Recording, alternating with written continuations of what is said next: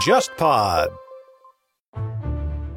各位听众，大家好，欢迎收听这一期的《忽左忽右》，我是陈彦良。呃，今天这期的嘉宾呢，请到的是麦教授。呃，我们今天来聊一个跟游戏历史有关的一个话题，也跟我们最近看的一部电影《俄罗斯方块》有关。来，麦教授打个招呼吧。忽悠忽悠的朋友们，大家好，好久不见了。就刚说了我们今天这期的一个话题嘛，俄罗斯方块。那这个电影的话，呃，要不你先跟我们的听众简单介绍一下吧。这个电影其实确实是基于一个确有其事的一个历史事件了，其就是八十年代末的时候，戈尔巴乔夫那个时候在苏联上台了之后呢。然后苏联国内当时有出了一个，算是在小范围内有一个话题性的游戏，就是俄罗斯方块。这是一个前苏联科学院的一个研究员出的一个游戏，Tetris。对，Tetris。然后这个游戏呢，就出于某种原因被一些西方的游戏发行商知道了这个游戏，并且他们非常看好这个游戏的潜力，所以他们就特别想要。能够代理这款游戏，能够让这款游戏以合法的方式在西方世界发行，然后大卖一笔。所以当时有好几家都盯上了这个游戏的版权。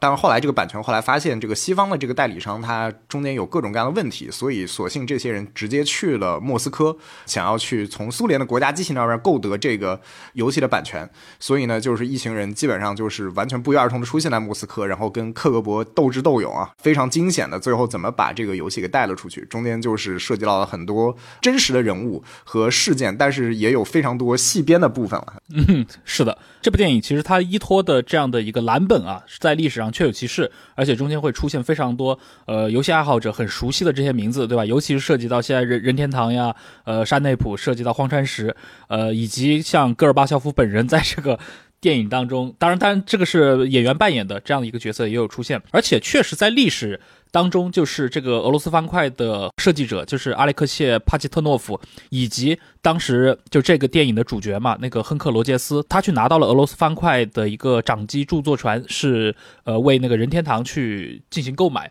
这样的一个人，他的回忆当中也确实有克格勃当时在中间参与。但是电影当中其实刻画的就是加的那些戏其实是不存在的，尤其电影当中有一个很明确的反派，对吧？这个反派还是一个苏共的一个中央委员会的一个高层，这个反派起到了一个好像是在完全阻碍这样的一笔交易的达成，然后其实整个电影。当时有非常多的一些戏剧化的一些环节，是围绕这个反派他和主角之间的这样的一个斗智斗勇来设计的。这部分其实是他细说的部分，但是大体上虽然这部分加了很多非常离奇的这样的一些想象啊，但总的来说，这个故事本身，我觉得历史中发生的这个故事版权交易的事件也很具备一个传奇性了。是的，对，就是这个反派，他很典型的，就是那种你在零零七电影里面一定会看到的那种，无论是什么苏联或者是任何一个东方社会主义国家的一个军政要员的这样的一种角色，跟零零七死对头，或者就是腐败的高官，对啊，或者是那个什么皇家赌场里边那个麦子叔演的那个，这种有点蛇蝎、有点阴冷、有点阴狠的这样的一种角色，最后什么追车戏什么的都出来了，就是就这个还是挺挺套路化的，就从最后面来说的话，但是它反映的这历史本身是。是，其实其实是很有意思。其实我们这期节目其实也是希望跟大家，呃，跟大家介绍、还原一下那个真实的历史中间发生的故事是怎样的，对吧？顺便还可以推荐一下，应该是二零一四年，当时《卫报》做了一个专题啊，然后请到了俄罗斯方块当时的这些参与者。呃，其中就有包括他的这个发明人，就是这个阿列克谢本人，包括还有那个亨克罗杰斯，他们集体来回忆了当时的一个版权交易发生过程当中的一个基础的情况。你会发现，其实电影中的很多一些人物，他也不是说无缘无故出现的，对吧？比如说他们那个飞机落地之后去到莫斯科，然后就近找一个翻译，结果这个陪同的翻译其实是个克格勃，叫萨沙，对吧？在这个电影当中也是一个挺 比较有戏份的演员，但这个人物是真实的。但是看电影当中的很给他加了很多戏的话，那当然就是属于这个编剧发挥的部分。色诱的戏份这种就就很典型，就是好莱坞不应该说全世界的编剧想要编一些猎奇的时候，那个上个时代都会这么编啊。毕竟电影不能当做纪录片来看，所以我们今天啊就可以来找麦教授好好来聊一聊啊，就这样的一个。俄罗斯方块，首先当然是因为俄罗斯方块它在那个电子游戏市场上的这种里程碑的意义非常重要，尤其当年它在一九八九年跟这个任天堂的那个掌机 Game Boy 一起推出的时候，就风靡全世界，甚至我看到了海湾战争的时候，对吧？美军在打伊拉克的时候，一部分还在军营里面在玩这个游戏。呃，另一方面也是来说，它有非常强烈的这个政治色彩。它是一款来自红色帝国、来自苏联的这样的一个电子游戏产品。我们知道，电子游戏的早期历史基本上就是美国和日本这两个游戏大国嘛，他们的一个故事。对，但是苏联的元素，或者说这样东方阵营的元素，可以说在一九八五年一直到一九八八年期间，对吧？随着像俄罗斯方块这样的一些游戏的出现。把把一个像游戏这么一个大家认为离政治很远的这样的一个产品，跟肃杀的冷战联系在一起，我觉得这也是它为什么会给人非常猎奇的感觉。当然，本身也是因为这件事情其实还挺重要的，即使放在游戏史上，因为它背后其实涉及到整个八十年代呃全球游戏产业的大洗牌，或者说它的那种大起和大落。所以我觉得今天这个话题，我们可以从这个电影出发，串起整个的这个历史，就是俄罗斯方块的这样的一款游戏，它的版权是如何和任天堂这样的一个对吧非常伟大的游戏公司，等于是相互成就，然后重新振兴了这样的一个游戏发展市场的。我觉得可以，咱们是这样的一个故事线。对，一共其实你可以说是有三个层面了，就一个层面是就是小游戏。就小游戏，就是说，就俄罗斯方块它游戏本身，还有一个是中游戏，就是中游戏就是游戏产业这样的一一层，对吧？就是涉及到任天堂和包括雅达利的一些争端，然后，然后最顶上就是所谓的大游戏，更宏观的游戏，那其实就是美苏最有冷战的最后一段时间的一段很有意思的一个轶事吧。所以我是觉得，这这就是一个小游戏推动中游戏推动大游戏的一个故事。是的。哎，我首先啊，还是先让麦教授给我们的听众，因为我其实我们这个节目，对吧？一般来说还是话题非常严肃啊，很少来聊游戏本身。即便之前聊《对马岛之魂》啊，聊这样的一些游戏，包括聊那个《星野》这样的一些战略性的游戏，其实背后还是在聊它背后的这个游戏本身所涉及的历史。就是因为这本一一般是这种战棋类游戏嘛。但是当我们聊到一个整个的主机游戏或者说 PC 游戏的时候，我们还是先捋一下啊。帮助我们的听众先了解一下全球游戏的一个基础的发展史。你简单的给大家介绍一下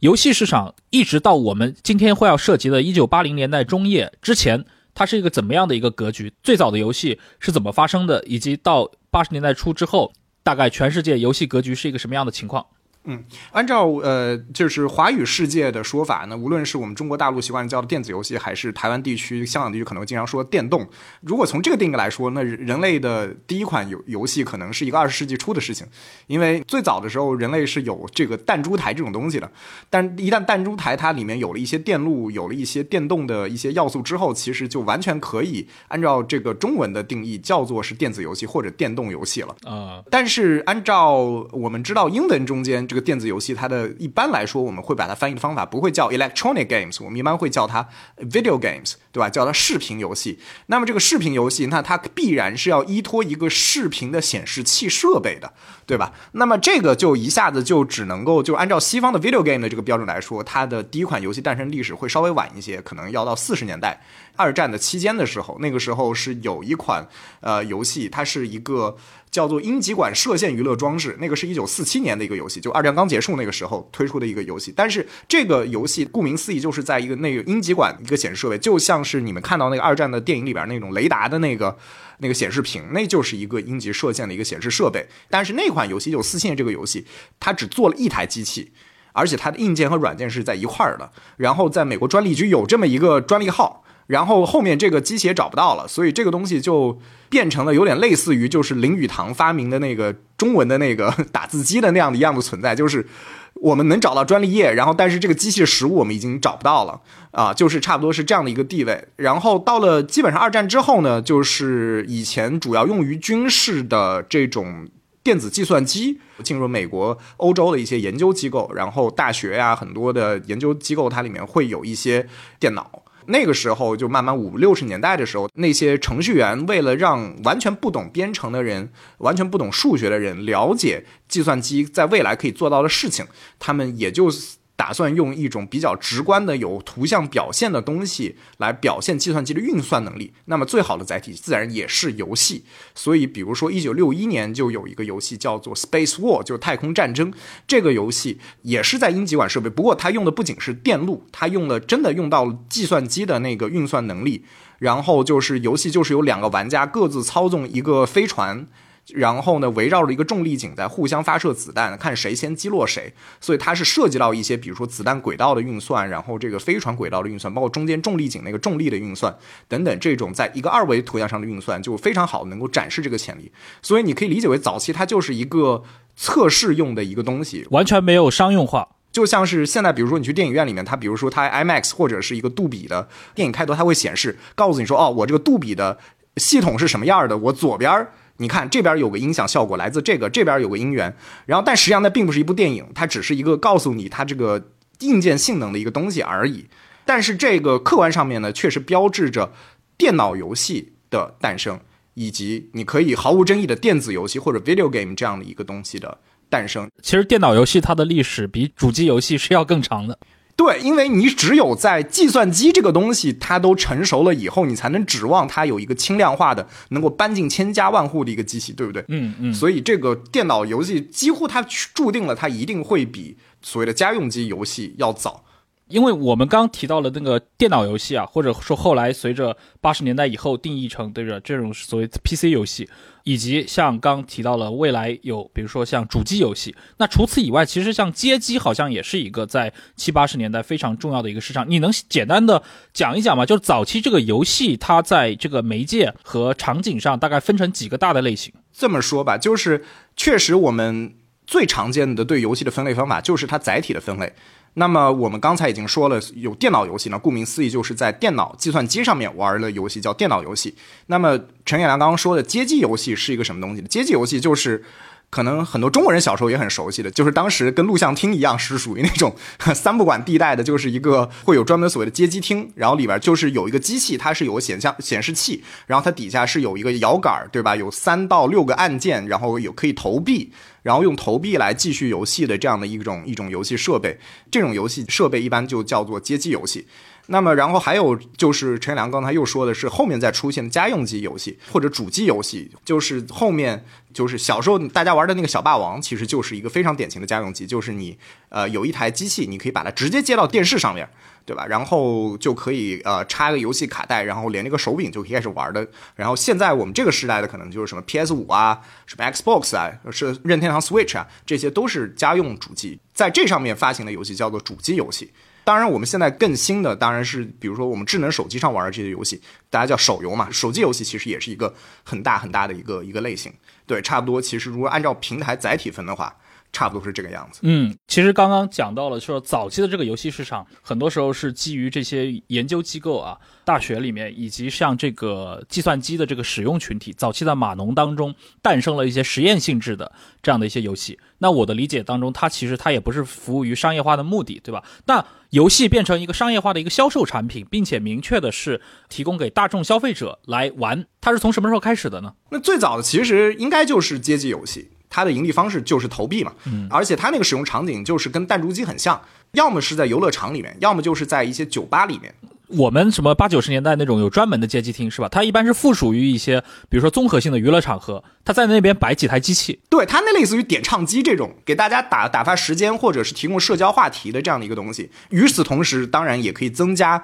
就是那个酒吧营业场所营收的多样性。街机它的那个盈利速率、那个翻利率是非常非常快的。所以那个时候，非常多的那个酒吧老板都愿意在自己的这个酒吧里面装那么几台游戏机，然后给大家玩。然后，其实对于整个游戏这个媒体来说，可能大家讲到非常早的街机游戏的时候，很多人第一个会想到那个游戏叫做 Pong，P O N G，它就是一个乒乓球的游戏。这是一款非常有里程碑意义的游戏。这个游戏它的那个开发者就是后面非常非常非常有名的那个雅达利这个公司。嗯，对，雅达利也就是从这一刻开始。就要凭借这个游戏，最后会称霸整个的电子游戏产业好长好长的时间。在那个俄罗斯方块那个电影里面，雅达利也出现了。不过那会儿就是电影里面设定的背景是八八年前后嘛，那会儿的雅达利应该是已经跟巅峰时期的雅达利已经不可同日而语了。从法律上意义上都不能算一家公司了，虽然是一个名字。而且前几年有一部电影，那个《头号玩家》，它也是给游戏迷的一个礼物嘛。然后大家去看的时候会发现，当时其实雅达利，尤其雅达利的那个二六零零那款主机，对吧？就被当时拿出来说事儿的特别多。那款主机其实是不是就代表了七十年代雅达利这个公司的一个高光时刻？对，确实是这样的。然后，首先那个雅达利二六零零是我们今天的叫法。其实它最早这款游戏机推出的时候，它还不叫二六零零，它叫 Atari Video Computer System，它叫 VCS。我们下面就简称 VCS。它叫二六零零，是因为它后来八十年代初的时候又推出了一款主机，叫做雅达利五二零零，所以它就把之前的那个机型就是除以二，就变成二六零零了。最早其实这款游戏机是雅达利做的第一个家用游戏机。也是一个非常代表的我们人类历史上的第二代家用游戏主机，但是它当时推出的时候，并没有一下子把雅达利送上巅峰，因为这款游戏机它最初它登录它平台上面的游戏的品质，呃，也就一般般，没有特别能够大卖的产品，然后所以呢，它就一直卖的不温不火。它是一直到一九八零年代的时候，这款机型才一下子成为一个破圈的爆款，而且它凭借的也不是美国人开发的游戏，它凭借是一款日本人开发的游戏，叫做《太空侵略者》，这就是 Space Invader。我们中文的听众可能比较熟悉，名字叫小蜜蜂。这个游戏其实是真正意义上带火了雅达利的主机，甚至我可以说是整个家用游戏机成为一个就是美国的消费者非常熟悉并不陌生的一个东西了。嗯。但是这个家用机，它一旦你想硬件普及了之后，也就意味着为软件厂商铺了路。VCS 它的销量火了之后呢，就一下子就有很多很多的华尔街的这些投资者啊，包括还有好多这些啊高校刚毕业的这些学计算机学编程的这些人都开始摩拳擦掌，开始涌入这样的一个市场，因为大家都非常非常看好这个市场，觉得这个市场就是一个蓝海。忽左忽右推出新的周边了。这次我们和上海的精品咖啡商有容奶大合作，全新定制了一款挂耳咖啡，特别挑选了墨西哥和埃塞的两款新鲜豆子，在风味上会有明显的对比。我们还设计制作了一款适合秋冬穿着的袜子，采用毛巾底来增加舒适感。另外，忽左忽右的定制泡泡骚也在持续热卖中，感兴趣的听众朋友可以在微店搜索远东播客贸易公司。或微信小程序搜索“远东播客”进店购买。这个其实就涉及到后来雅达利，对吧？在经济学历史上非常重要的这个事件，可能很多。读过经济学教材的都很有印象，就是雅达利震荡，或者好像也有翻译叫雅达利大崩溃，就基本上是完蛋了的一个情况，是一个灭顶之灾。它其实因为是这样的，其实，在一九七九年之前啊，在美国的市场里面，其实是不存在第三方游戏开发商的。那所谓的第三方游戏开发商，其实是针对于第一方游戏开发商而言的。就什么叫第一方呢？就比如说雅达利这个公司，他自己出主机，他也给他自己的主机出游戏。在这种定义下面，那么雅莱利它就是自己这款主机的就自产自销嘛，它就是自己这款主机的第一方，有点像电视行业十几年前说的那个什么制播分离，对吧？播出的电视台和制作节目的部门是分开的。对对对对对，那个时候雅莱利的这些游戏部门里面呢，有几个你可以说刺儿头了，就是对当时他的整个雅达利的这个对他们的待遇非常非常不满，因为他们觉得我们自己游戏程序员，我们把这个游戏开发出来，然后放到市场上，然后给公司增加了这么多的盈利。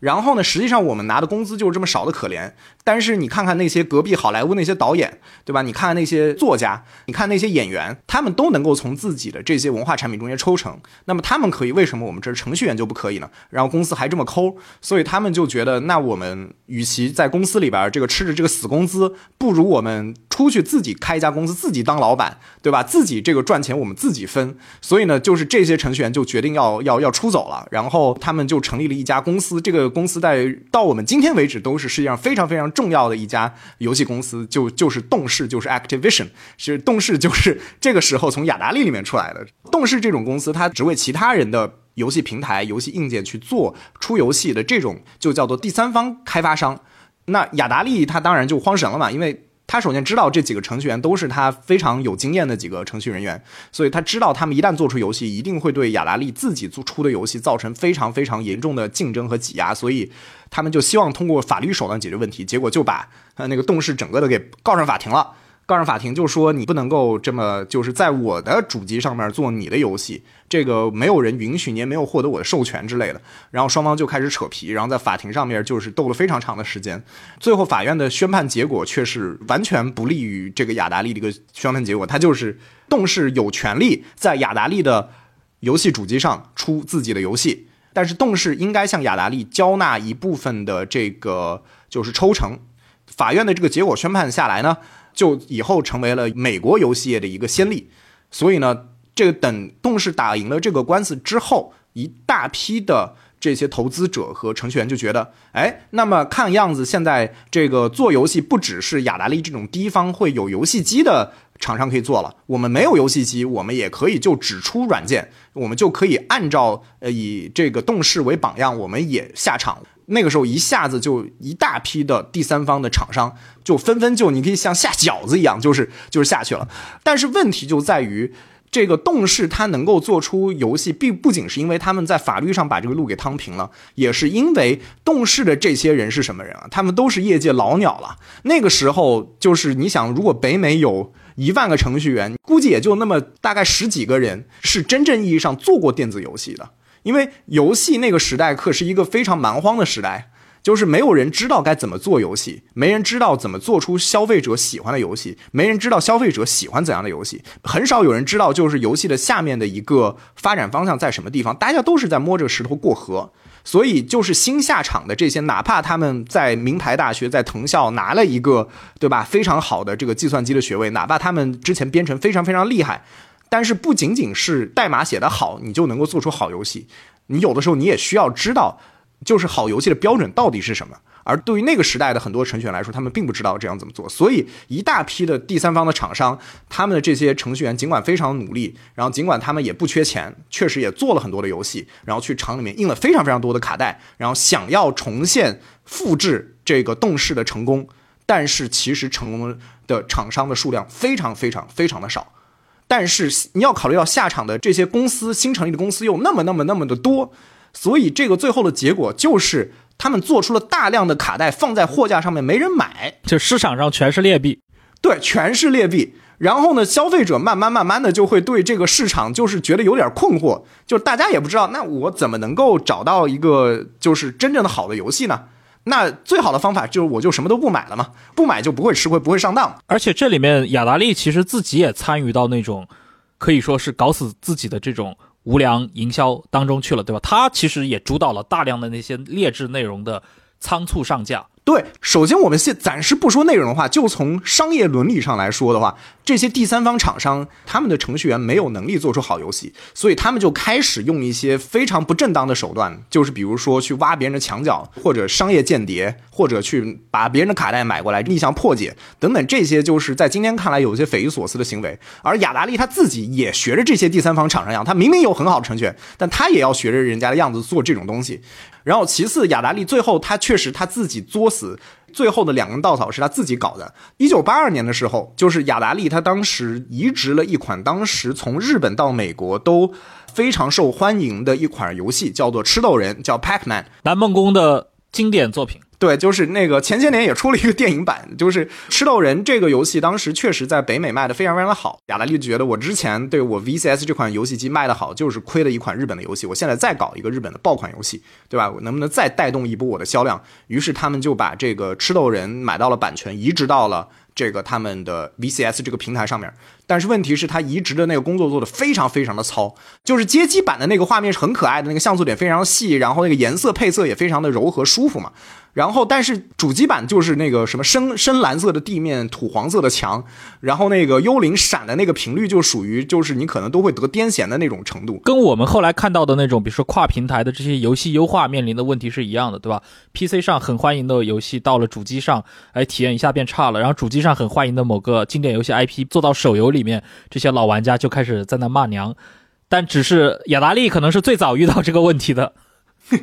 对，因为这个真的是没有对比就没有伤害，就是会把这个卡带买回家的玩家，肯定是玩了街机，觉得哎这个不错，我希望在家能够玩这个游戏。哎，这个雅达利有这个游戏，我就买了这个卡带回家，往自己机器里一插，说哎这这是什么东西？这是一个东西吗？然后就觉得非常生气，就跑去这个找零售商退钱。对，就就是找零售商退钱，说说你卖的这什么玩意儿？然后这零售商再去找雅达利算账，说你这个东西怎么回事？怎么来了这么多玩家要退钱？通常这样的一个内容公司，对吧？你踩过这么一次坑，得罪了一次你的用户，在你的最拳头产品上，你就已经很危险了。但是看起来是雅达利又做了第二次，对吧？这应该就是那个 E.T. 外星人那个游戏。对，确实，他还竟然在短时间内还搞了第二次，就是他当时因为斯皮尔伯格这个 E.T. 外星人电影啊，就是他当时在一九八二年的六六七月六月份在北美上映，然后就上映之后就票房大爆，这个雅达利就觉得，哎，这个 I.P. 是非常不错的，要不我们就花个大钱把它买下来做个游戏，然后在今年的这个圣诞季把它推出。趁着这个电影的热度一块大卖嘛，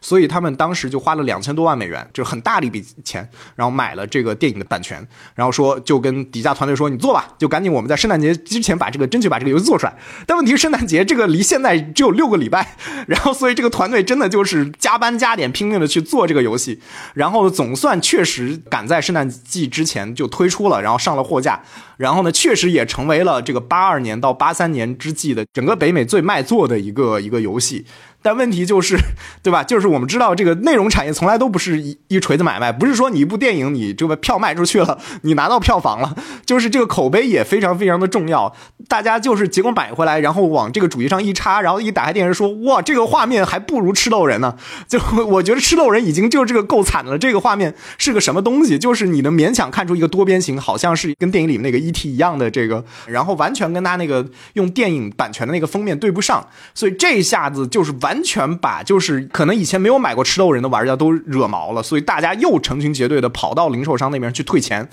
这些零售商又跑去找雅达利说：“你这个怎么回事？你今年已经来第二回了，所以就是也要找雅达利退钱。所以雅达利一下子就是库房里面就是全都塞满了就滞销的或者是被退回来的 ET 的这个外星人的卡带。”这个大家要知道，那个时候的这个没有什么地数字版的游戏，所有的游戏都是实体卡带，所以这个物流和这个库房的这个费用是非常非常高的一块成本。这个游戏一旦滞销，就是这是一个非常惨的事情。在雅达利出这个事儿之前，就像我刚才说的，很多第三方的厂商就遭遇类似的问题，因为他们的游戏太劣质，然后一大堆的卡带，然后那个厂商就是零售商要退钱，他们甚至都拿不出钱去把这些卡带拿回来，然后最后这些零售商没办法就拿了一个废纸篓，然后。然后上面就贴了一张纸，说这是低价甩卖，然后把那些游戏袋子放那儿，什么称斤论两卖的那个程度。然后雅达利作为一个第一方最大的一个当时北美的一个游戏制作方，也搞了这么一出，嗯，然后就是就出了一个非常著名的这个都市传说事件，就是在新墨西哥州，就人类历史上第一次爆核弹的那个场景，叫做那个阿拉莫戈多这个小镇，就是晚上突然就间来了非常多非常多辆的大货车。然后呢，到路边上就开始挖坑，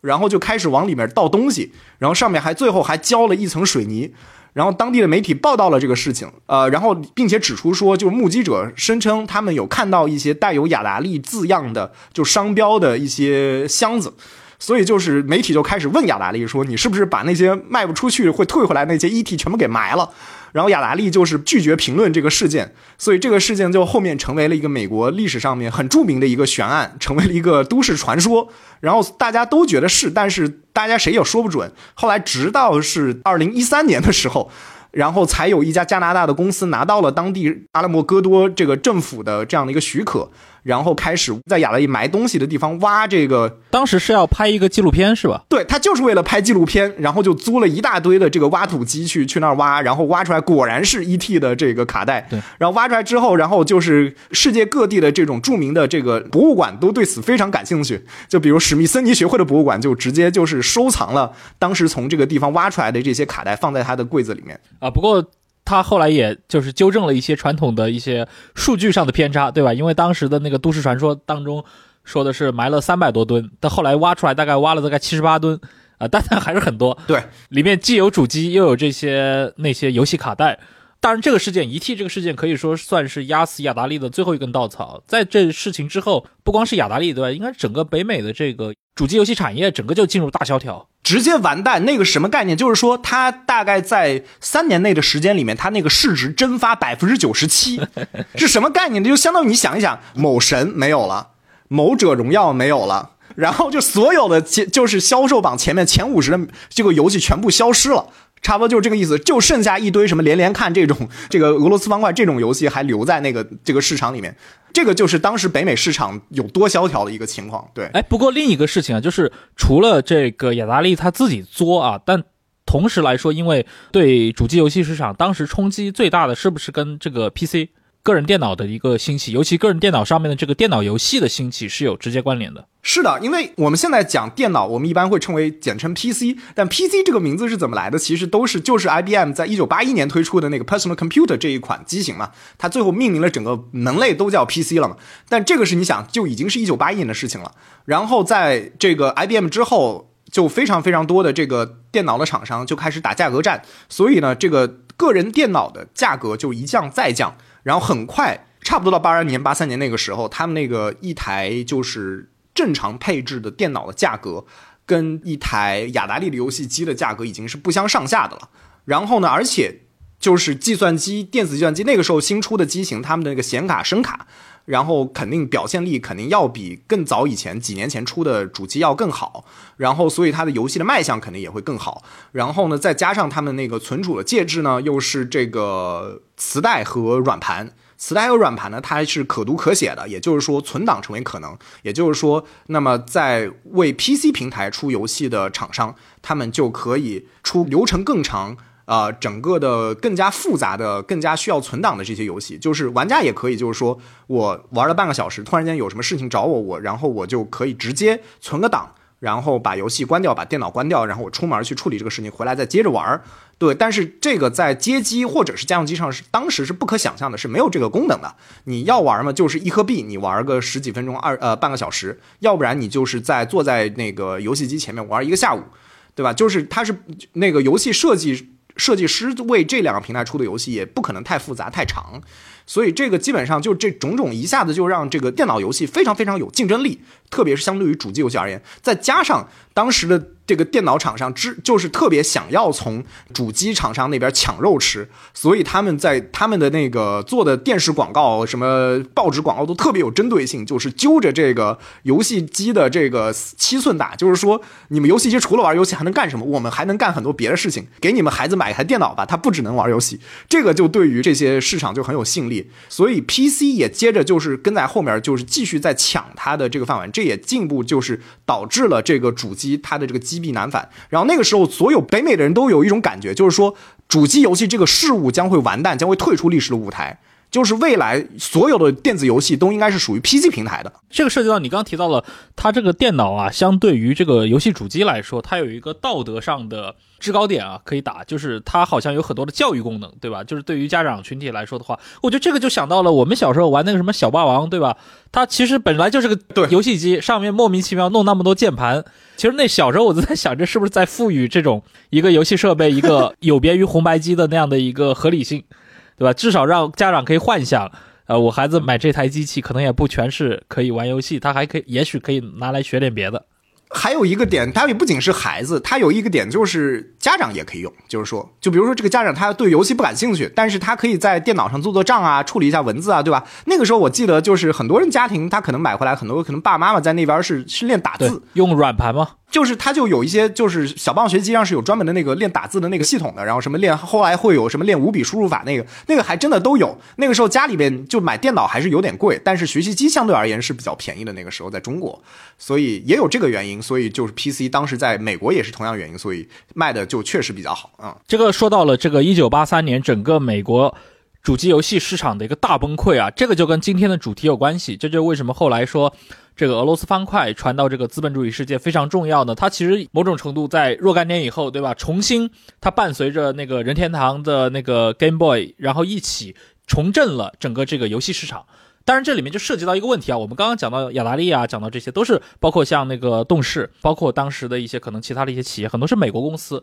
任天堂它是一家日本的企业，对吧？而且是日本的这个百年企业。我觉得可以，接下来我们来聊一下，就同一个时期。日本的这些游戏公司它是如何发展的？因为刚刚那个麦教授介绍的过程当中，大家听得到，就是其实日本的这些游戏产品和北美市场之间的这种关联是非常多的。你像雅达利引进了不少的日本的游戏，对吧？南梦宫的这些游戏，包括像任天堂它自己的游戏，当然那不是发生在雅达利。大崩溃之前啊，像之后的像一九八五年他们生产的这个超级玛丽，那那横行世界，对吧？当然今天更多的已经拨乱反正了，就是用他那个超级马里奥这样的一个艺名。对，我觉得可以来讲讲任天堂以及日本这批游戏公司的一个故事。其实确实，我觉得就日本的游戏业的情况，只要讲任天堂一家厂，其实已经足够有概括性的代表性了。张刚刚陈彦良说，他他是一个百年老厂，在一百年前他是做花渣的，做花渣的厂商，他们在二战之后呢，就很容易转型为做这种娱乐产品的这样的一个公司，这种手工业产品或者后面工业生产的这个产品。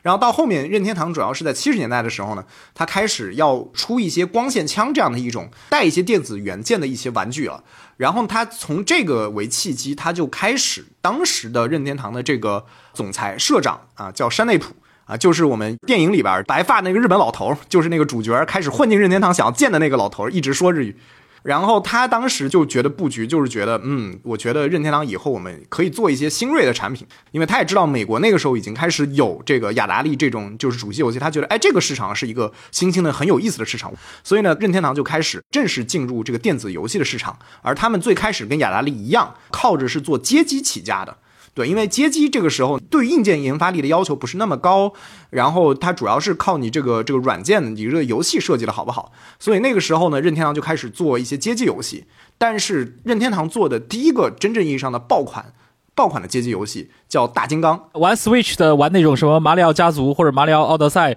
对这个人物应该非常熟悉啊，就是一只大猩猩。对，就是一只大猩猩，然后英文名叫 Donkey Kong 嘛，然后所以所以也有叫大金刚的这个译名。然后他当时就是这靠这款游戏在这个家用游戏机市场站稳了脚跟，而这个设计这款游戏的人是宫本茂，就是后面超级马里奥的这个传奇设计师，现在这个全全人类最能够代表游戏设计师这样的一个职业的人，宫本茂。对，而这个森吉刚其实反而是他的第一个代表作，这个游戏让任天堂开始在日本的这个街机市场站稳脚跟。他在这个之后呢，他其实也同时在开始研发他的这个硬件，所以在一九八三年七月十五日的时候呢，他就终于任天堂推出了自己的第一款主机，叫做 Family Computer 啊，就简称这个法米空。我们中文世界一般都通称叫红白机，因为它的这个日本版的这个游戏机，它就是红白两个配色，就比较简洁。而且这个红白机它生产的时候，它的这个售价只要一百美元，就非常非常的便宜。所以呢，那个时候一下子就是在日本大卖。但是这个时候我说的，他推出这个是一九八三年，而刚我们说了八三年的时候，就美国的主机市场已经完蛋了，就是已经遭遇了灭顶之灾，就是已经开始市值不停的蒸发，就是雅达利也在开始亏钱，开始裁人，但日本的这边就一片就是这个风景这边独好的感觉，就是一片欣欣向荣，任天堂也非常非常的在意美国市场这样的一个很大的震荡。所以呢，他们为了避免就是重蹈美国这些同行的覆辙，所以呢，任天堂它推出了一个非常非常呃有特点的这个制度，叫做权利金制度。这个制度呢，其实确实后面很好的帮助他避免了这个雅达利大崩溃在日本的发生。权利金制度其实简单来说呢，就是它是针对在任天堂的红白机上要发行游戏这些第三方的开发商规定的一些义务，或者说是必须要答应的一个条件。就首先呢，就是说你要，呃，在我这个平台上出游戏，你的游戏必须要来送到我这儿，我来进行检查和审核。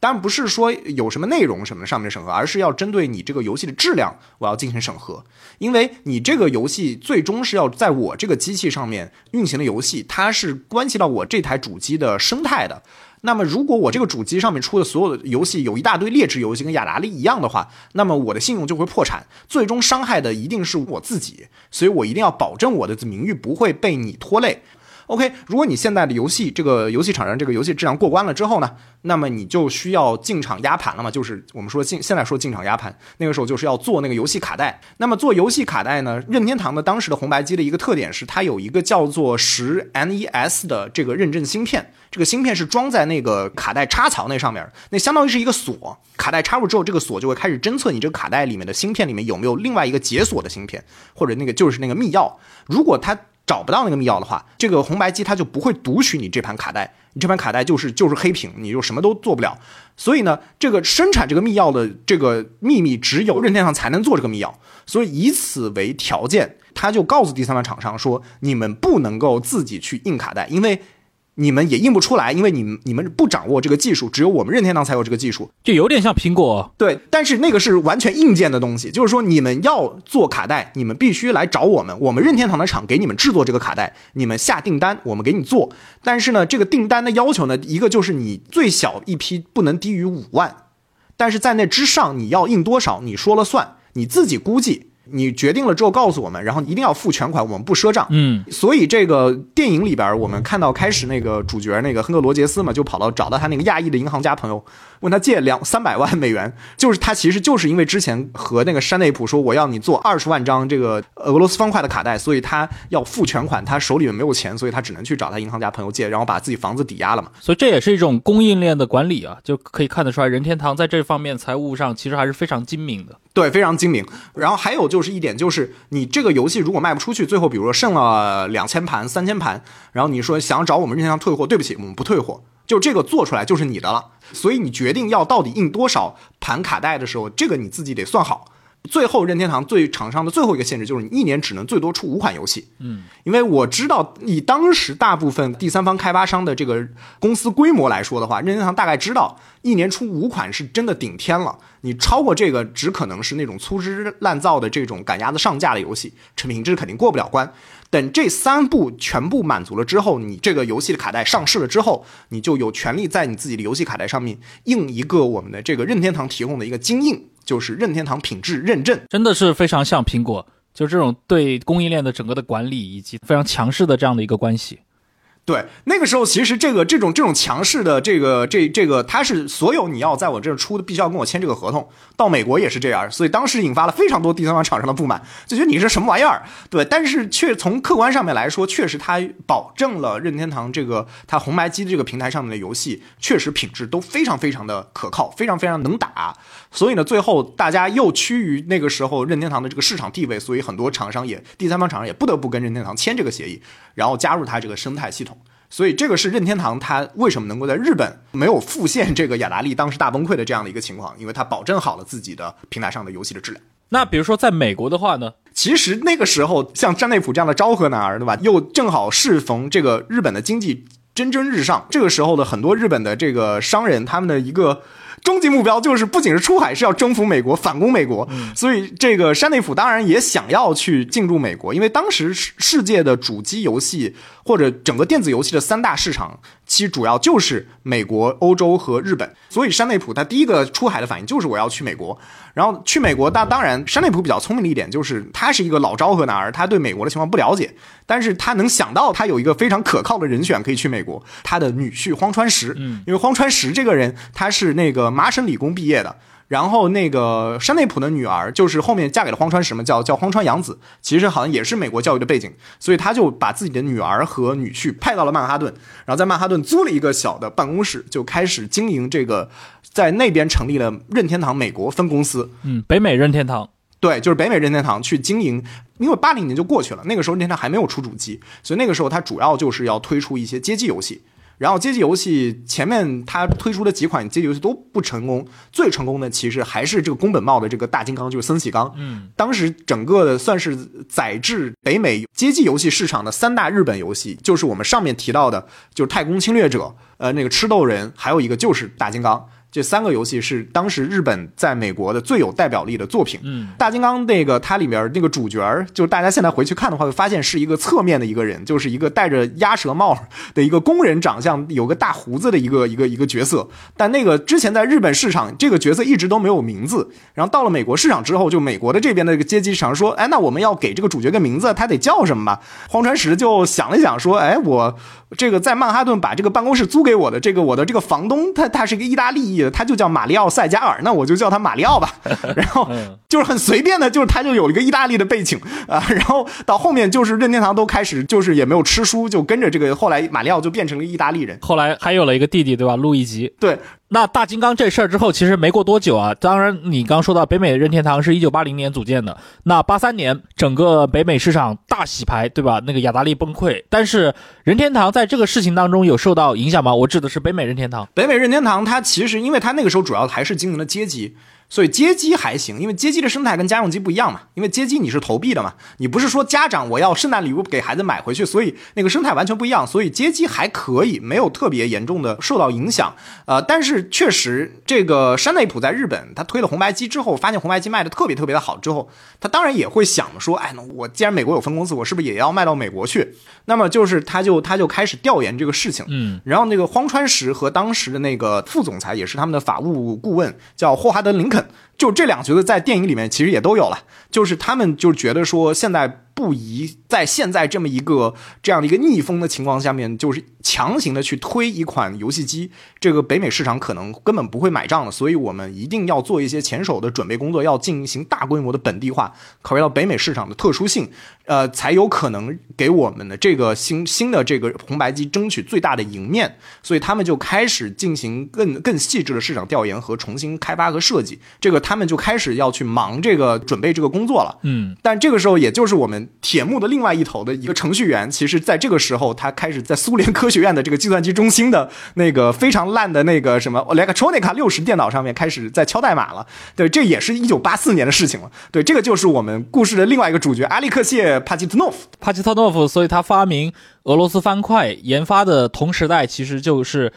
呃，任天堂当时在开发超级马里奥的时期，其实两个游戏是在同一个时期。对，没错，没错，没错。因为你前面也提到了嘛，像红白机，或者说它在欧美应该是叫那个 NES，对，也可以叫灰机，因为它那个是灰色的。对，它这个 NES 在北美是八五年推出，然后超级马里奥也是在八五年推出。就红白机和那个超级马里奥被推出之后，一直到八八年，他们想要去做掌机，整个市场的变化是什么？如果你现在去看，就是这个。北美版的这个 NDS 和这个就日本版的这个红白机，你感觉都不是一个东西，因为那个时候美国的市场在八三年那个时候，无论是消费者还是零售商对这个东西都完全不感冒，觉得这个东西就是个卖不出去的砸钱货，所以呢，他们灵机一动，他完全不提自己这个就是这台北美版的红白机是 video game 的机器。是 video game console，它完全不提这个东西，而是起了一个非常泛泛的名字，叫做任天堂娱乐系统，它叫 entertainment system，对吧？娱乐就是一个非常非常宽泛的东西。然后，而且它把这个以前的这种清亮的，好像是小朋友喜欢的这种红白这种比较鲜亮的颜色，改成了比较沉稳的这种黑白灰的这种颜色，也让它整个的感觉更加的成人化。然后他还把这个日本的当时的那个，就是他们推为这个游戏机推出的一款就是互动机器人叫 ROB，这个这个机器人也就是直接就是在美国的那个，在日本你是要另外买的，在美国它直接就是附带在它开始发售的那个那个捆绑包里面的。这样子的话，他做这个事情的目的是为了让游戏的厂商零游戏的零售商也愿意把它的这个北美版的红白机。放在它的货架上面，然后，所以在这一些举措之下，确实取得了成效。很多的这些美国的这些零售商愿意把任天堂的这款 NES 放在他们的货架上面，然后呢，开始也会有越来越多的消费者抱着试一试的心情，把这个机器买回家，然后玩上面这个任天堂这些认证过的这些游戏，然后确实玩下来，觉得哎，这个游戏非常非常的好玩。比我们之前好几年前玩过的都好玩非常多，所以的这个口碑也非常非常的好。然后呢，整个的这个家用机市场就慢慢慢慢的被盘活了。所以任天堂确实从八五年它推出 NES 之后，确实整个的从兜底的拯救了北美的游戏产，北美的游戏产的那个市值又开始慢慢的复苏。嗯，所以正好八五年到八七年差不多就是任天堂在慢慢的恢复北美游戏市场的这样的一个时间段。所以那时间线进入到我们。今天聊的这个电影《俄罗斯方块》的所涉足的这个一九八八年，那我们看到的好像不光是亨克罗杰斯所在的这个防弹软件，还有其他的一些掮客们，对吧？包括欧洲的、英国的这样的一些媒体集团，其实都在市场上去搜罗这样的一些电子游戏。而且他们可能看到的是一款哎让人眼前一亮的来自苏联的游戏。当然，我们中国人对吧？一看到俄罗斯方块，你这个名字就提示你这是跟俄罗斯有关系的。但是它这个在英文世界对吧？它那个 Tetris，你其实不太能看得出来它跟苏联有什么关系对吧？看听起来更像一款什么希腊游戏，呃，所以能讲讲这个故事吗？就是由俄罗斯方块它在苏联被生产出来是一个什么样的一个背景？对，苏联人民其实，在在那个八十年代以前的那个。呃，娱乐方式还挺单一的，所以我 我就会开玩笑说，所以为什么苏联的国际象棋这么强，是因为没什么别的玩的，所以所有人都在下象棋，哈，所以所以国际象棋大师出了很多，他们他们主要就是玩这种棋牌类的游戏是消遣，然后在所有的这种棋牌类的这种益智型的游戏里面，当时也有一个比较常见的一个，在莫斯科一卢布可以买四盒的一一种游戏，叫做这个五格骨牌，嗯，叫 Pantomino，这个就是说有五个正方形组成十二种不同的形状。然后呢，它就有十二种不同形状的这种骨牌。然后你的任务呢，就是要把一个就是这个小的这个盒子填满，用不同形状的填满。就是你要算嘛，就是这个边儿有几长多少、宽多少，我能猜进多少东西，有几种选择。当时那个做出俄罗斯方块的这个阿利克谢，我们下面简直就是叫他阿利克谢了。阿利克谢他小时候就就玩过这个游戏，但是他当时在的苏联科学院，他在计算机中心嘛，那也是呃，当时莫斯科少数几个可以接触到计算机的地方，而且他们会经常引进非常多的就是新的计算机，然后这批新的计算机呢，就需要他们这些研究员来编一些程序来测试这个东西的性能。因为他从事的那个本职的工作，其实是做的是那个语音识别功能，就是机器识别人类语音，就是原始型的 Siri。但是苏联科学院并不知道这个。他们知道这个是军方要这个技术，但是实际上并不知道这个到底是干什么用的了。他说自己回忆说，有个江湖传闻说是战斗机飞行员，他们可能在高压那个高重力这个飞行的期间，呃，用手操控操作板有点麻烦，所以直接用用嘴，所以就这个是给飞行员这个设计的。也有另外一个传说是这个克格勃，因为克格勃这个他没有那么多人员去这个监听所有的电话嘛，就用这个语音识别技术来控制苏维埃人民，识别敏感词，做言论审查。然后，然后开始自动录音，但是总之就是它本质虽然是这个，但它反正它自己就是在以这个测试电脑为名，就是做了这样一个小程序来，就是这个小程序，那个我刚才说的，它用的这个电脑就是叫 Electronica 六十，这个电脑是一个没有任何图形界面的一个电脑，它确实跟电电影里面一样，它最早做的这个这个所有的格子都是通过什么中括号跟这个空格来表现的这样的一个游戏。然后他设计的时候呢，又发现他原本是想要把这个五格骨牌给这个搬过去的，但后来他发现这个五格骨牌对于就这种会下落速度的这种游戏来说还是太复杂了，所以他又把它就是减掉了一维，然后把它变成了一个四个骨牌，就是我们现在看到的这种俄罗斯方块，就是由所有的图形都是由四个正方形组成，不同的形状，一共就是七种形状。对，没错。然后就是这样这样子的话，哎，他就觉得哎这个复杂度是 OK 的，没有问题的。然后它的整个的这个游玩的那个流程也非常非常舒畅。哎，这个游戏当时做出来是在什么时候啊？哪一年？一九八四年。这个它做出来之后啊，你看我们前面说到像六十年代那些游戏都有类似的情况嘛。它一般在科研机构或者在一个军方的一个科研研究所里面，某个码农他用业余的时间摸鱼的时候做了一套小程序出来，结果这个程序很具备娱乐性，就是一个早期的游戏的雏形了。但是它离商业化还很远啊，甚至它可能都还没有走向普及，对吧？玩的人也不多。它是怎么流传出去的？尤其是怎么被这种欧美的版权方给看到的呢？对，首先他这个游戏先是，当然是他在那个计算机中心的同事跟他就是也会玩儿，然后玩了之后觉得哎就很上瘾，然后再从他们计算机中心拷贝出去，拷贝到了整个的莫斯科的这样的一个就是各个的有电脑的机构，然后很多人就开始上瘾的玩这个游戏。然后呢，这个从莫斯科的所有的这些高校啊，这些研究机构开始玩完这个游戏之后呢，阿利克谢他自己就就在想啊，哎，我这个游戏现在只有莫斯科市民，只有这个苏联人才能玩到，我也特别希望我这个游戏能够被全世界的更多的人玩到。但是他自己作为一个码农，他也并不知道就是苏联的法律。啊，是怎么回事儿？然后他也不知道该怎么把一个这样的一个电脑上的这个小作品、小程序能够出口到全世界去，所以呢，他就只能够去找他的一个上级，他那个上级叫做那个维克多·布里亚布林。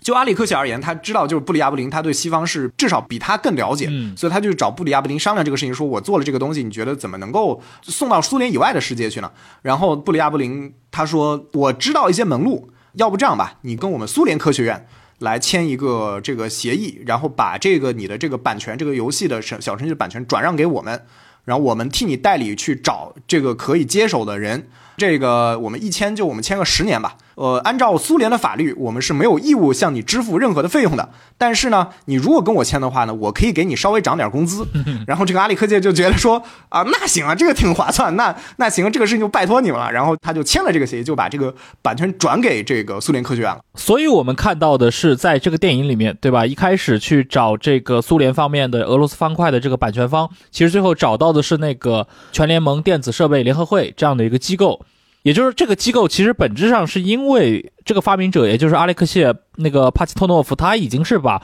俄罗斯方块的这个版权给授权给了这个苏联科学院了。对这个事情涉及到苏联版权法的一点点小的科普，就是苏联版权法简单来说就是它。法律上从二几年开始，它是有专门的法律是认可版权的，就是说自然人你创作那一刻你就拥有了你这个版权，嗯嗯嗯，然后它是完全认可的。但是问题就在于，从另外一些法律来说，能够帮他能够合法的为这个作者出版、发行、传播的这些途径是被框得很死的，全都是国有的。那些出版社也好啊，那些什么唱片公司也好，全是国有的。嗯，所以其实作者虽然理论上拥有这个东西，但你可以做的选择非常非常少，以及国家其实是随时可以免费征用你的这个版权的，就是在一些特殊的情况下面。当然，苏联也一般不这么做了，但就是这个是一个很长时间以来苏联国内的情况，就是说你有这个版权，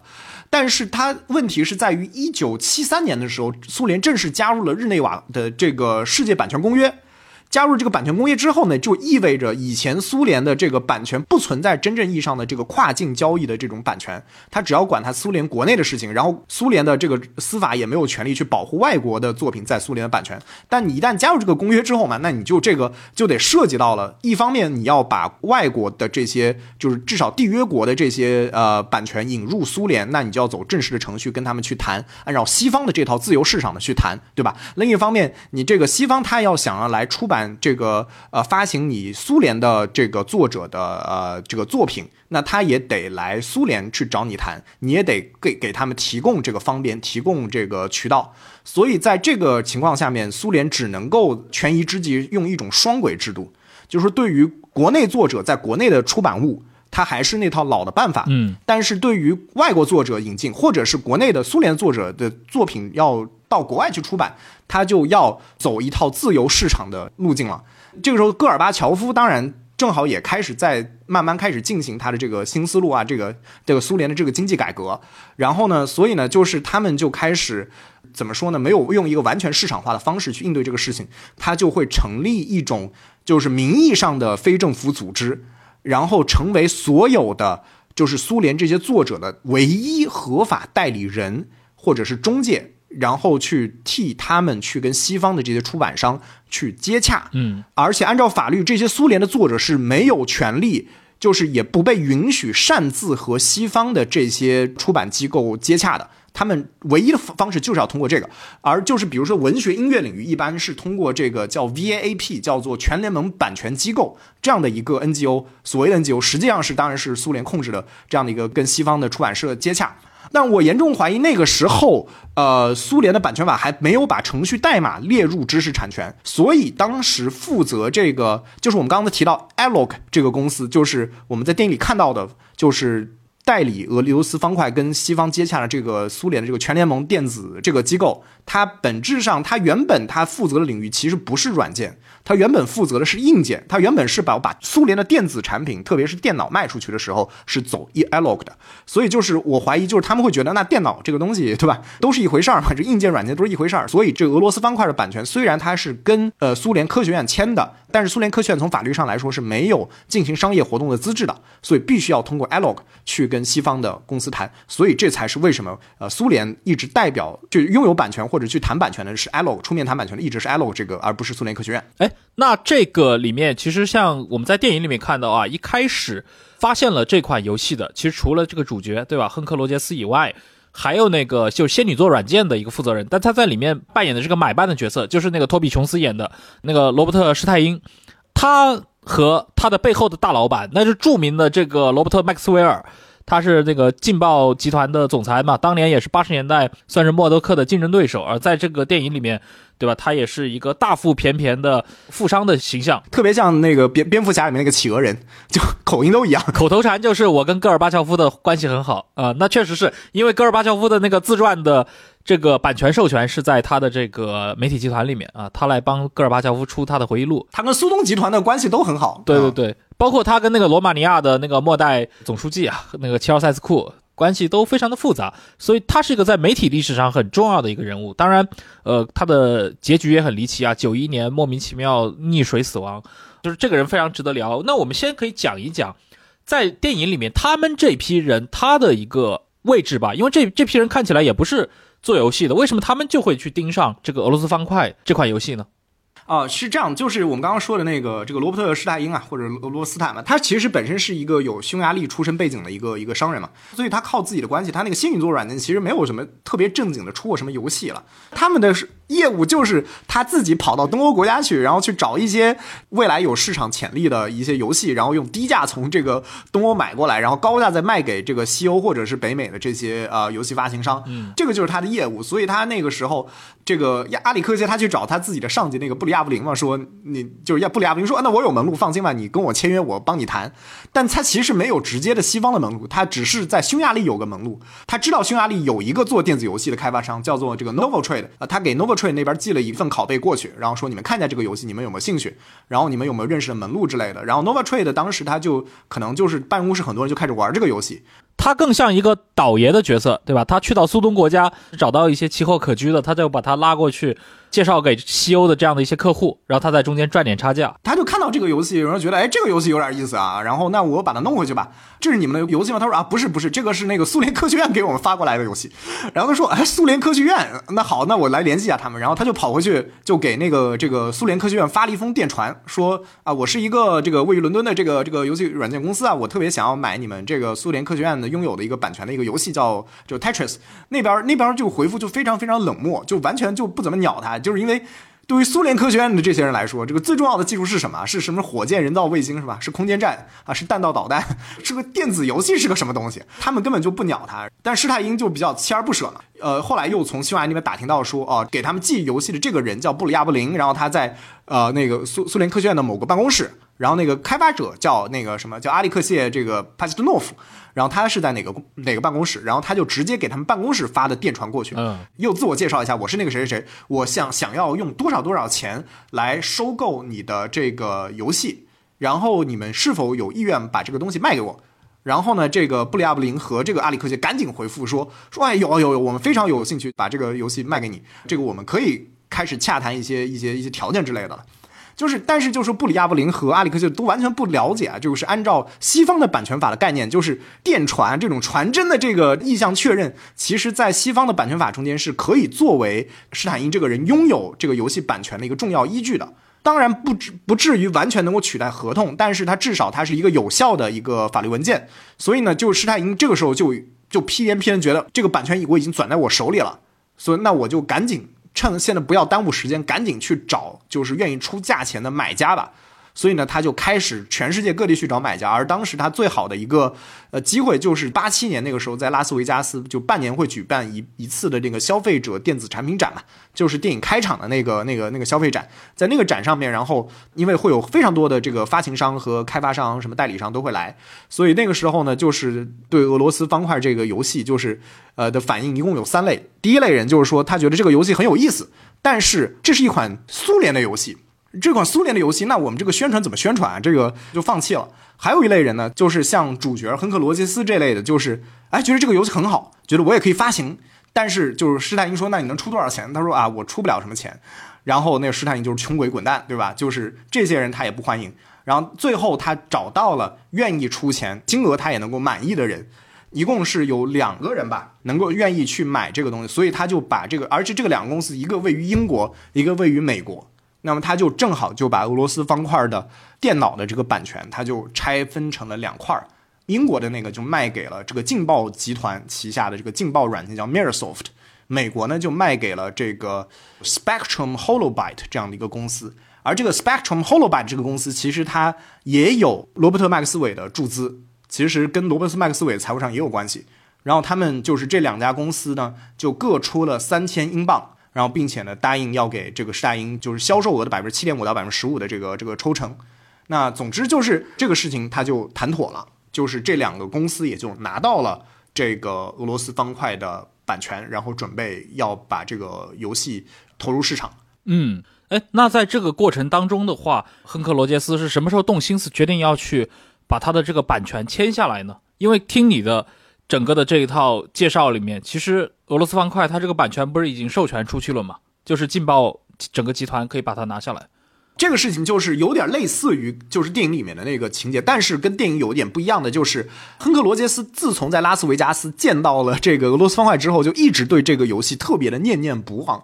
因为我们刚才说了，电子游戏当时世界上最主要的三大市场是北美、西欧和日本。我们刚才说了，劲爆软件是一家英国的公司，它代理了西欧的俄罗斯方块的 PC 版。然后那个 Spectrum Holobyte 是一个美国的公司，它代理了北美的这个俄罗斯方块的 PC 版。那么也就是说，还剩下日本的这一个市场，就是他们还没有推出过 PC 版。所以亨克罗杰斯他当时就是有联系到了美国的这个 Spectrum Holobyte。说呃，我知道你们日本的这个东西还没有卖出去，就是我砸锅卖铁，我也想要把这个游戏在日本的这个代理权签下来。所以呢，他就当时在日本和他们那个 Spectrum Holobyte 那个 CEO 叫吉尔曼路易在就是签了一个意向书，而且 Spectrum Holobyte 还比较大方，我可以把日本地区不止 PC，我可以把它所有平台，就包括家用机、包括街机在内的所有的平台的这个俄罗斯方块都授权给你的这个防弹软件这个公司。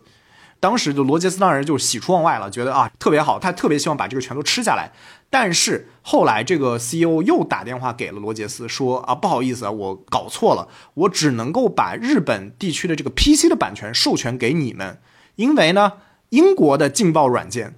就是 CO 的那个代理商已经把这个全球各地的，就是北美、日本、这个欧洲的所有的这个俄罗斯方块的这个街机版都已经授权给另外一家公司了。就是授权给了一家叫做天元的公司，这个公司是个什么公司呢？它其实它就是雅达利，雅达利它那个公司非常怪，它我不知道是出于什么脸面原因还是什么，它是为了专门给日本任天堂的红白机出游戏才专门成立了一个子公司，所以它所有雅达利出在这个任天堂平台上面的游戏，它那个封面上印的全都是天元这个公司。所以其实本质上是雅达利，而这个雅达利其实已经不是雅达利崩大崩溃前的那个雅达利了。啊，它其实相当于那个老的雅达利的那个街机游戏部门，因为就那个雅达利当时裁员裁的很厉害，最后被母公司华纳甩卖掉了很多，然后最后这个是以前那个街机游戏部门，最后拿到了叫雅达利游戏这样的一个 logo，然后后来呢又被我们故事的这个时候，它其实已经被日本的南梦宫给控股了。所以那个时候真的就是，就美国的这个北美的这个游戏公司，很大程度上是被日本人持有的。总之，话说回来，就是罗杰斯如果想要在日本发行这个街机版以及任天堂红白机的这个俄罗斯方块的话呢，他就必须要直接跟这个雅达利去联系嘛。那么就是罗杰斯也确实他就联系了雅达利，但是这个雅达利那边的那个负责接洽人就是二话没说就直接拒绝了，说我们不可能把这个东西卖给你。然后罗杰斯呢，他就是一根筋，他觉得不行，我必须要直接跟你们老板谈谈。但是那边他那边不接他电话嘛，所以他就直接坐飞机飞去了加州，然后在雅达利大楼外面那个停车场就是露营，就在那露营扎营，就等着去去劫那个雅达利当时的总裁叫中岛英行。果然有一天，这个中岛英行这个下班的时候，然后罗杰斯一下认出他，然后就把他堵住了，然后。就直接跟他开门见山提了自己条件，说我是日本那个防弹软件那个谁谁，我要买那个俄罗斯方块的这个街机跟主机版权。然后呢，这个中岛英行就被他说动了，说啊可以细谈。然后两个人就在一家这个寿司店里面约了晚饭。然后呢，这个晚饭的时候，中岛英行说，那呃这个我可以把这个家用机的版权授权给你，但是街机版我已经爱莫能助了，你来晚了，街机版我已经卖给世嘉了。就世嘉当时还是做主机的，世嘉当时是任天堂的一个，算是一个最主要的竞争对手吧。那个时候，这次至少罗杰斯又拿到了任天堂红白机的版权，所以呢，这个罗杰斯就向雅达利这个支付了三十万美元的这个费用，然后就拿到了这个红白机的版权，然后呢，他就开始在日本做宣传。然后在杂志、报纸啊，在地铁广告里面做宣传，说有一款苏联的游戏我们要在日本发行了。但是他自己做完宣传之后呢，只拿到了大概四万份的这个预约，这个数字实在太少了。就我刚才说了，就是这个任天堂它不是要做这个红白机卡带，至少要五万盒起订嘛，对吧？他就只能够去任天堂总部去找山内博。但是电电影里面这块是魔改的，他其实并没有直接去。大楼里面去什么去躲着人，然后去像潜行游戏一样去找，他就是正常联系对方的。嗯，然后罗杰斯就直接找山内普说：“我有这个游戏。”然后山内普说：“那我可以考虑一下，就是就是给你做宣传，因为任天堂对吧？这个老任他这个宣传的这个渠道比这个以及能力肯定要比防弹防弹软件这种小公司要要强得多嘛。”那山内普说：“我也可以，但是我得先要问一下我这边的专家。”然后呢，他就送了一份拷贝给了宫本茂。就是马里奥之父嘛，就是他，然后就是宫本茂，他当时真的开始认真的玩了一下这个俄罗斯方块，该怎么比喻呢？这个就相当于说冷战的时候有人去找黑泽明，给了几盘这个塔可夫斯基那个这个这个飞向太空那部电影的胶卷 给黑泽明看，就有这种感觉。总之就是几天之后呢，这个山内普就问宫本茂说：“你觉得这个游戏怎么样？”然后这个宫本茂说：“哎，这个确实是一款好游戏，我觉得是个非常不错的游戏。”山内普又追追问了一句说：“你为什么觉得这是个好游戏？”宫本茂说：“现在连你的这个会计和秘书也都在玩这款游戏了，所以就是有了这个宫本茂给他品质的背书了之后呢。”这个山内普就决定就是要帮这个罗杰斯去做这个宣传，也觉得这未来会是一款非常重要的拳头产品。各位好，长期以来，忽左忽右和图书的关系一直密不可分。我们在公众号的资料延伸，还有 JustPod 小红书账号上，长期都在整理节目中提到的书单，并且也邀请研究者、作者们登上节目。还有 JustPod 的夏日订番 Just Read 活动，最近呢，忽左忽右也上线了卖书业务，可以前往公众号忽左忽右 Left Right 回复“买书”两个字，了解详情。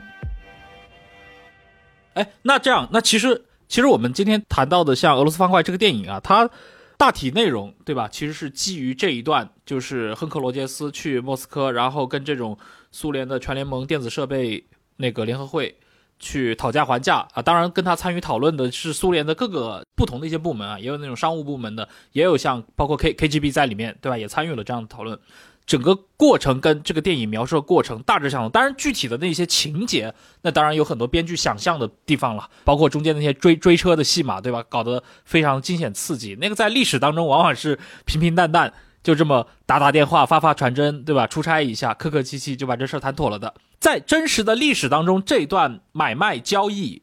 有哪些是跟那个这个剧本里面截然不同的，或者说出入非常大的？呃，这个实际的情况是。罗杰斯他为什么后面会去莫斯科的原因，是因为他之前其实已经和这个雅达利啊、Spectrum Holobyte 聊过了之后，就是他已经拿到了他当时想要的版权。这个时候，任天堂就是山内普，因为这个游戏在红白机上卖的还不错，所以呢，他也就开始非常信任罗杰斯。他又后来跟罗杰斯提了一个请求，就是希望呢，这个罗杰斯能够再替任天堂去拿下这个游戏的掌机版权。因为那个时候确实还没有任何的掌机出过俄罗斯方块这个游戏，而当时这个任天堂刚好要出一个会划时代的，也会改变整个业界生态的，叫做 Game Boy，也是任天堂第一款掌上游戏机。所以就是山内普跟罗杰斯讨论之后，认为就是其实俄罗斯方块是一个非常非常适合就是掌机平台的一个游戏，所以他就拜托罗杰斯去谈这个事情。然后罗杰斯呢，于是。联系过雅达利嘛？他是觉得那我跟雅达利关系不错，那么我跟雅达利有门路，他就直接又去找了雅达利，然后雅达利又拒绝了他，说掌机的版权我们不会授权给你的。罗杰斯这次没有继续去赌他们的总裁，他就想了一想，说要不我去直接去找雅达利，他的版权的上游是谁呢？也就是施坦因，然后他就直接去伦敦找施坦因，施坦因说那行，我可以跟你签约。但是呢，就是我在跟你签约之前呢，我需要再去苏联那边处理一些事情，把这事理事情处理妥了，我才能够跟你签约。然后呢，呃，他们就开始就是每每周可能发个一两封的这样的一个传真。结果两个人掰扯了一个多月了，然后这个施坦因天天说我要去苏联，但是就没有见他去，然后也没有下文，每次都是搪塞。所以呢，这个罗杰斯他的直觉就觉得中间肯定有猫腻。他觉得施坦因这是缓兵之计，他觉得他是不是他提醒了施坦因，就这个游戏还能够卖掌机的版权，所以他想到这点之后呢，他知道了这个罗杰斯和任天堂可以报这么多价，所以他在物色其他的买家，想要找到一个愿意出更高价格的买家，所以他特别担心被这个施坦因忽悠了，所以他就决定，既然这个施坦因都不靠谱，那我找施坦因的更上游。那是谁呢？那就是 Alog 嘛，就是我得直接去苏联去谈这个事情。嗯，而且当时他是真的是带着他的摄像机，然后就飞去了铁幕另外一边端去找苏联人谈这个事情。结果他就像电影里面演的那样，发现了其实苏联人的授权跟施坦因的那个对外的表达其实是不一样的，是不一样的。但有一点就是特别像电影编的，但实际上是现实情况是，罗杰斯他直接去 Alog 总部那一天。确实，另外的两个人就是那个施坦因和那个劲爆软件那个凯文麦克斯韦，就是那个大少爷，三个人那天真的同时去了那个地方，而且彼此都不知道各自在莫斯科，待在不同的房间里面。对对对，是是这样的，但其实不是待在不同的房间了，但他们是有先后来的，他们来的时候不一样，但是他们确实同时都在莫斯科。然后呢，施坦因之前他不是一直就是在糊弄这个罗杰斯嘛？他其实倒也不是有意糊弄罗杰斯，也不是在找另外的买家，他是真的在和这个苏联人在接洽，就是谈这个版权、谈掌机版权的事情。但是问题是，这个时候 l o g 当时空降了一个总裁，一个总监，叫做尼古拉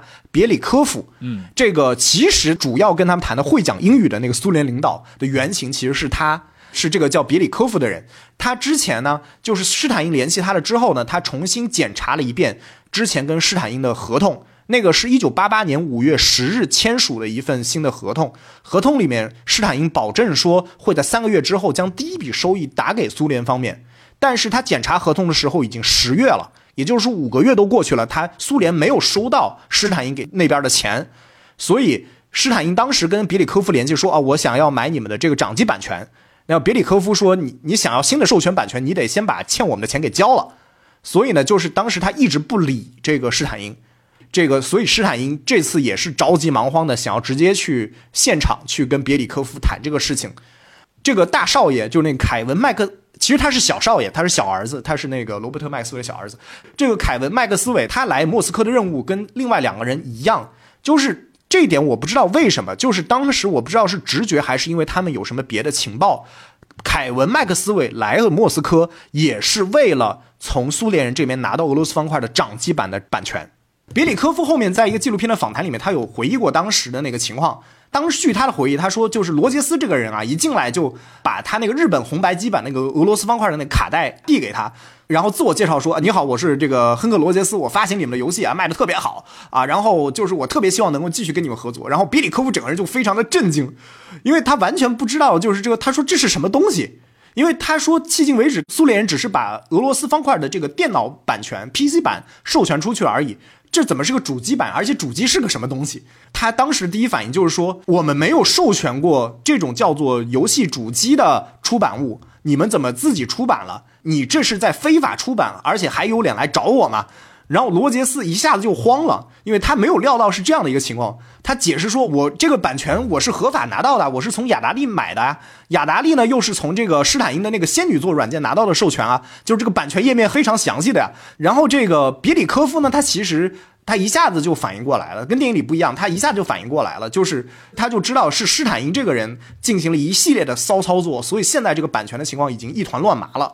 同时意识到说，施坦因和这些西方的商人肯定已经从这个游戏里面捞了不少油水，而事实情况是，苏联这边拿到的钱非常非常少，所以呢，他开始打小算盘，他觉得他应该要收回这个俄罗斯方块的版权，以一个更加合理的条件去再去跟西方人谈，把这个版权再去卖出去，所以他就跟罗杰斯说：“你这样吧，你明天再来。”然后呢，罗杰斯刚走。然后他就让这个施坦因来，然后施坦因进来之后，他就直接就展现出了这个苏联的这个官威，然后拍一拍桌子说：“你跟我说一下这几张纸是什么？”然后施坦因说：“这是合同啊。”他说：“这不是合同，你们做一方可以随手把版权转手卖出去赚很多钱，但是我们这方什么钱都拿不到的，就是一纸空文。就你你回去好好想想吧，应该怎么做。”然后他又把这个施坦因给打发走了。打发走了之后呢，他又把凯文麦克斯韦叫了过来。这个凯文麦克斯韦也进来说：“我是来买这个掌机版的版权的。”别里科夫他就举起罗杰斯留给他的那份日本的红白机的卡带，哎，这个你看这个是什么东西？你们哪来的家用机的版权？我们最早授权给你们的不是 PC 版的版权吗？凯文麦克斯韦呢，就跟电影里一样，他完全不熟悉一线的业务，而且当时他整个人有点慌了，他就就口不择言，他就说这就是一个盗版，整个人表现的非常的生涩。嗯，然后这个别里科夫他就顺势问下去了，然后他就非常有压迫力的说：“那你们打不打算出钱买啊？”凯文说：“ 啊，买买买买买买买。”然后别里科夫说：“那什么时候付钱？”然后凯文说：“等我回到英国之后，很快就会打钱过来。”所以这个跟电影表现的差不多的是呢，就是说罗杰斯在这段时间嘛，他在莫斯科期间，他确实约了跟那个阿里克谢帕基特诺夫见了一面，然后两个人确实成为了好友，但是没有电影里那么多什么克格勃跟踪啊，两个人传纸条啊，什么地下舞会啊，没有这个，两个人是非常大大方方的在那个一个广场上面见的面，因为那已经是到一九八八年了，就是戈尔巴乔夫的改革已经是深水区了。对，然后罗杰斯是带着那个摄像机的，所以就是你现在我们是能看到影像记录，就是那个阿里克谢。就是笑着，就是朝这个罗杰斯走过来，然后就是笑得非常非常的灿烂。这拍这部电影的时候，他们应该还是参考了不少这些你刚刚提到的，像纪录片呀，包括当事人的很多的一些具体的回忆，所以它的细节可以填充的非常的丰富。对对，但是大家要注意一点，就是我们刚才讲到了版权大战，至少有三方势力都来过莫斯科，对吧？那所以同时在艾洛这边呢，就是那个别里科夫他就在做了精心的准备，他不是要把那个版权从施坦因那边收回来吗？就跟电影里面一样，就是他给施坦因起草了一份这个修订版的合同，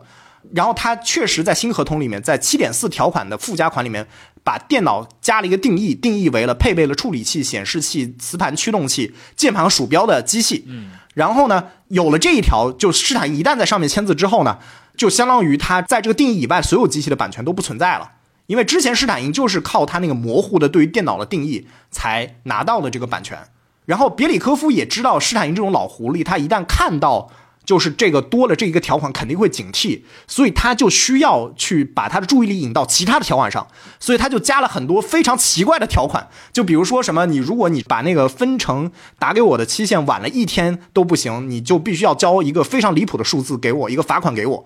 然后就是让施坦因去就这些非常不合理的要求提出修改意见，然后他们再答应，所以。就是他做了很多这种小的手脚，然后那个纪录片当时就是 BBC 拍那个纪录片，最后还采访了施坦因，问施坦因当时那个情况。施坦因回忆起这件事情，然后直接提到别里科夫，他直接骂了一句说 “Sound of B”，就是几十年后还非常难以释怀。就是他当时他就上钩了，然后他就真的就稀里糊涂的把这个合同给签了，然后这样别里科夫就完全的把这个 PC 版以外的版权收回给了苏联人。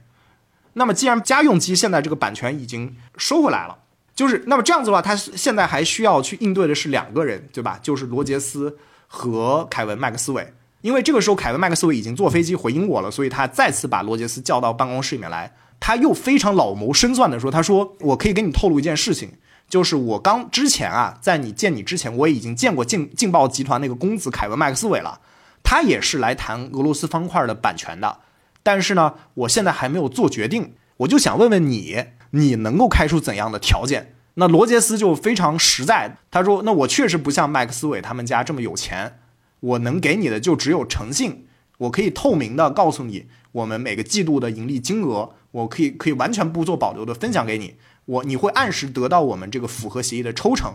然后呢，就这个就是我们能给你的东西。然后后来呢，别里科夫呢又回头也问了阿里克谢帕基特诺夫，说你觉得？就是这两个人，我应该把版权交给谁？然后阿里克谢他的意思当然是罗杰斯。他说罗杰斯这个人诚信可靠。当然，这个别里科夫也非常认同这个阿里克谢的这个判断了。然后，所以呢，最后就是艾洛格那个总管最后主管进来就直接跟罗杰斯握手，说：“恭喜罗杰斯先生，现在俄罗斯方块的掌机版权归你了。”那这个罗杰斯就非常非常高兴，就签了这个合同。然后对方又给了他一个惊喜，你知道吗？我们刚才没告诉你，我们现在也已经拿回了俄罗斯方块家用机的版权。我们也希望跟你合作推出家用机版，你来给我们开一个你独家收购家用机版权的条件。嗯，然后罗杰斯一下子就觉得更加高兴了，然后他直接就从那个莫斯科飞了，就是转中间转了一下机，然后飞了美国，直接去任天堂美国分公司，直接去找荒川石跟这个那个霍华德林肯说这个事儿，说我跟你说，我不仅拿到了掌机的版权，甚至家用机的版权他们都没有，我们现在也可以拿下，就是你们要不要拿？要拿，我现在就给你再去谈。在这个时候，在故事另外一头，凯文麦克斯韦不是已经回到那个伦敦了吗？他就见到他老爸，跟他讲了苏联发生的事情，对吧？就是罗伯特麦克斯韦将是老的辣，他一听凯文的这个描述，他就一拍大腿说：“坏了，这个订单飞了，就是这个你不要想这个事情了，可能已经完蛋了。”嗯，他只能亲自出面去收拾儿子的这个烂摊子。他就给这个克林姆林宫，就从现在资料来说，他应该没有直接联系戈尔巴乔夫，他只是联系了克林姆林宫里面的一些熟人。然后呢，他就给别里科夫这个人扣了帽子，说你们 Alog 的这个人啊，严重破坏了我们英国跟苏联的这个商务关系，你们必须要出面干涉，你们不能放任这个人为所欲为。克里姆林宫就赶紧就立刻就对这个别里科夫施压了，导致他差点一度差点被撤职。然后，但这个时候罗杰斯恰好就在这个时候杀回了莫斯科，然后跟 Alog 说：“你看，我们现在条件开好了，这就是任天堂开出的条件。如果你们还是很难放心的话，他们说可以，就是总裁跟副总裁两个人亲自来一趟。”然后那个苏联说：“啊，那你赶紧让他们来吧。”然后呢，荒川石跟霍华德林肯确实就在这个时候真的就飞去了苏联。然后呢，任天堂出了五十万美元，以及就是以后每销售出去一份儿就给苏联人五十美分的抽成。然后以这样的一个条件谈下了这个俄罗斯方块的主机的家用机的版权。然后在这个事情谈完之后，这个事情并没有完全尘埃落定，是因为别里科夫后来在苏联他又收到了一封凯文麦克斯韦发来的特别长的一个电传。大家如果去看那个纪录片的会发现那个那个传真的那条非常非常的长，就是写满了各种的数落、各种威胁。然后，而且专门有提到说，戈尔巴乔夫即将访问英国，到时候一定让罗伯特·麦克斯韦亲自上去参他一本。然后他说：“你就等着直接从地表消失吧！”啊，就非常非常的嚣张。嗯，别里科夫这个时候又收到一个一一封信件，是从美国的这个旧金山的法院寄过来的，就是法院要传唤他来做证人。这是什么回怎么回事呢？是因为任天堂这个时候已经拿到了合法的俄罗斯方块的主机版权。然后别里科夫去美国之前呢，然后就被叫到了这个苏联国家技术计算机技术委员会，说啊，你此去美国，你要是官司输了，将会给国家带来很大的麻烦，就以及以及将会是一个非常丢脸的事情，因为你跟任天堂签了这个合同，那就没了嘛，是吧？这个不是让我们这个苏联官方很难做嘛？到时候我们就会成立一个这个特别调查组，要详细调查，因为你不负责任的行为给我们国家造成了多大的这个损失。然后别里科夫就是这个硬着头皮就去了美国，然后出庭作证。那还好，这任天堂最后这个打赢了这个官司。这个打赢了官司之后，这个这个亨克罗杰斯就跑到这个比里科夫面前，他就说：“哎，走吧，尼古拉，我来带你逛一逛旧金山。”然后罗杰斯就开始放着音乐，就开始在这个旧金山超速飙车。然后比里科夫是直到看到金门大桥的时候才反应过来，他得救了，就是他的位置保住了。然后，所以他之后就这个平安的这个返回了苏联。然后呢，后来那一次我记得没错的话，戈尔巴乔夫访英也没有成型啊，因为戈尔巴乔夫当时那个国内有非常多的风波，所以他当时就暂缓了很多这种外交的这些访问之类的这些事情。所以呢，后面他也就是，而罗伯特麦克斯韦，对吧？在后面九一年的时候，十月五日，他其实也就在自己那个游艇上面失踪了嘛。然后他身负五亿英镑的债务情况失踪，最后这个尸体被发现了嘛？对。然后这个罗伯特麦克斯韦最后就是葬在这个耶路撒冷嘛。当时是那个以色列总理那个伊扎克沙米尔，还有那个总统那个沙伊姆那个赫尔佐格嘛，还有还有当时出席葬礼还有六个在任或者已经卸任的这个以色列情报部门的官员。当时甚至那个英国首相这个约翰梅杰。也给了他非常高的评价，说这个他为什么英国的什么这个外交事业做出什么什么贡献。就是冷战时代经常会诞生这样的一些人物，就背景非常复杂，但是对，真的是个枭雄型的人物。那个零零七当年在九十年代末拍那个《明日帝国》，他塑造的不就是一个媒体大亨的形象吗？其实很多人就认为他是按照这个罗伯特·麦克斯韦尔。来作为原型，因为一直都讨论说，有的认为是默多克啊，但其实跟麦克斯韦尔的那个身份更符合一点，相似度更高，对吧？那总之就是这个任天堂后来就是确实他在 Game Boy 绑定了俄罗斯方块推出，然后呢，就是说你如果花钱买了 Game Boy 游戏机里面，它自动就已经有了这样一盘卡带。然后呢，这个所以 Game Boy 也就因为相互成就吧，因为俄罗斯方块成就了 Game Boy，Game Boy 也成就了俄罗斯方块，Game Boy 也因此成为了这个第一部真正意义上风靡全世界的掌上电子游戏机。这个基本就是这个整个俄罗斯方块它那个进入西方世界的这样的一个始末。尤其它和这个大时代的这种小故事，而且它和我们的这个生活，对吧？居然还有这种很微妙的联系，为什么会叫俄罗斯方块，对吧？它背后有这么一段来自田木内外的或者田木左右的这样的一个故事在里面。其实到了九六年四月的时候，就是那个就是我们刚才一直没有特别提的那个阿里克谢帕基特诺夫嘛，他后来也就移民美国了，去西雅图嘛，然后就也开始在那边做游戏。然后他到九六年的四月的时候，这个时候其实已经距离当时那个他跟苏联科学院签的那个协议已经满了十年。所以那个时候，当时亨克罗杰斯就帮他开始和已经私人化的那个 Alog 这个公司开始谈去拿回俄罗斯方块的版权。